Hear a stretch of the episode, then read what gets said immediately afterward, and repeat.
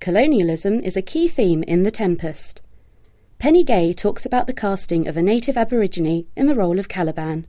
We had recently a very interesting production of The Tempest in which uh, the character of Caliban was, for the first time ever, played by an Aboriginal actor, a native Australian Aboriginal actor.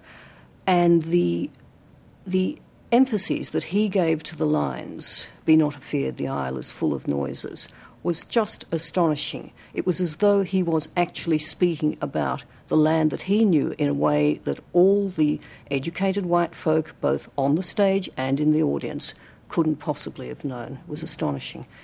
Um, it is, of course, commonplace and has been since, I think, uh, the late 60s to have Caliban played by a recognisably um, non white character who might be thought of to be a native of some colonial, uh, some colonised island.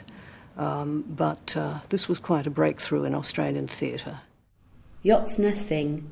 In The Tempest, something that a lot of Western students miss that there's a whole tradition of uh, rereading the play from uh, by Latin writers. You know, there's Roberto Fernandez Retamar's essay, which talks about how Latin writers have read him, or Caribbean writers have read him, or um, there's a play that I would recommend to your students, A Tempest by Aimé Césaire in French, which is now translated, which I often teach. I think that is one play that has really uh, lent itself very well to post colonial uh, theory. But there's also a move recently, and I'm, I'm not sure if your students have caught up. There have been several articles in the past few years. One, I think, a few months ago by Doug Brewster, maybe a year ago, which basically has this sort of sense that let's bring the play back home. This is not about colonialism. This is about the individual misunderstood man, or this is about the English stage. And I think that's a kind of disingenuous move. I think for feminists, one of the most disturbing things in the play is that Caliban, whom we might like to think of as this rebel slave, as the anti colonialist voice, is actually equally patriarchal. He doesn't deny that he wanted to rape Miranda. And moreover, he says, Yes, I wanted to rape because I would have peopled this isle with Calibans. Now, how do you know that the progeny wouldn't have been little Mirandas? A lot of third world rereadings like Lamming or Césaire or um, you know, in Ngugi who have who have talked to the Tempest, who have either identified with Caliban and see Prospero as a colonizer. Uh, they're really, in other ways, very sexist, and uh, they really don't question the kind of gender hierarchies very much. Ania Loomba. There's only one woman character. She's alone on the island, and for the first part of her life, and for the first act of the play, she has been totally commanded by Prospero, her father. So it's a play which actually uh, symbolizes the operations of patriarchy in a very sort of dramatic way. Jyotsna Singh. Aimé Césaire never has Sycorax appear. You know, she's the native woman, the Caribbean woman. Or with Claribel's marriage to the Tunisian king.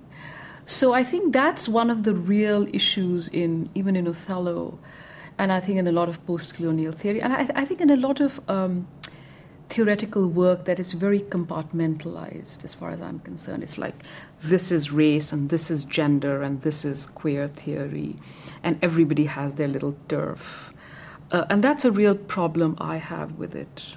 Stephen Regan. We've heard about recent rereadings of The Tempest, post colonial readings, feminist readings. Where does criticism go now? Jerry Brotton. I think it learns from those developments, um, and I think that they're very important. I think it's been very important to put issues of colonisation into our readings of the plays. I think that now we do move on. I think that we complicate the way that we think about the play. I think we ask whether it's v- valid anymore to talk about colonisation. Isn't it actually slightly anachronistic? Because actually, if you're being historically specific, English colonisation hadn't really got going at the time. Now, perhaps we want to consider whether we're believing the myth that the play in itself is starting to create. The play also has a very vivid geographical imagination about that space of the old world, And that space of the old world is very much ever present in maps um, and geographical treatises of the time. So, I mean, if we look at images like this, an early 16th century global image of the world, the focus is on Africa and the old world. And that's very much the focus throughout this period, which is imbued with a classical past. People wearing classical clothing. That's what you're getting in the play a, a, a cutting backwards and forwards from the classical past to the contemporary present. This is not a play which is about confident colonization. It's about how you use power and knowledge towards forms of colonization and imperial power. And that's very different from just saying, yes, here we have confident English celebration of colonial power and authority. I think that we need to question as well the uh, simplified notion of the relationship between Caliban and Prospero as that between colonized and colonizer. Yes, that's a very important dimension. But let's take a step back. Let's think about the relationships in terms of learning and power and authority. Who possesses the books? Prospero possesses the books. Caliban says, first possess his books. That's how you get hold of power and authority. Caliban knows that. So again, he has a sense of uh, knowing what he wants within a social hierarchy, which puts him alongside other figures throughout Shakespeare's canon. People like the porter in Macbeth, and of course the rude mechanicals in Midsummer Night's Dream as well.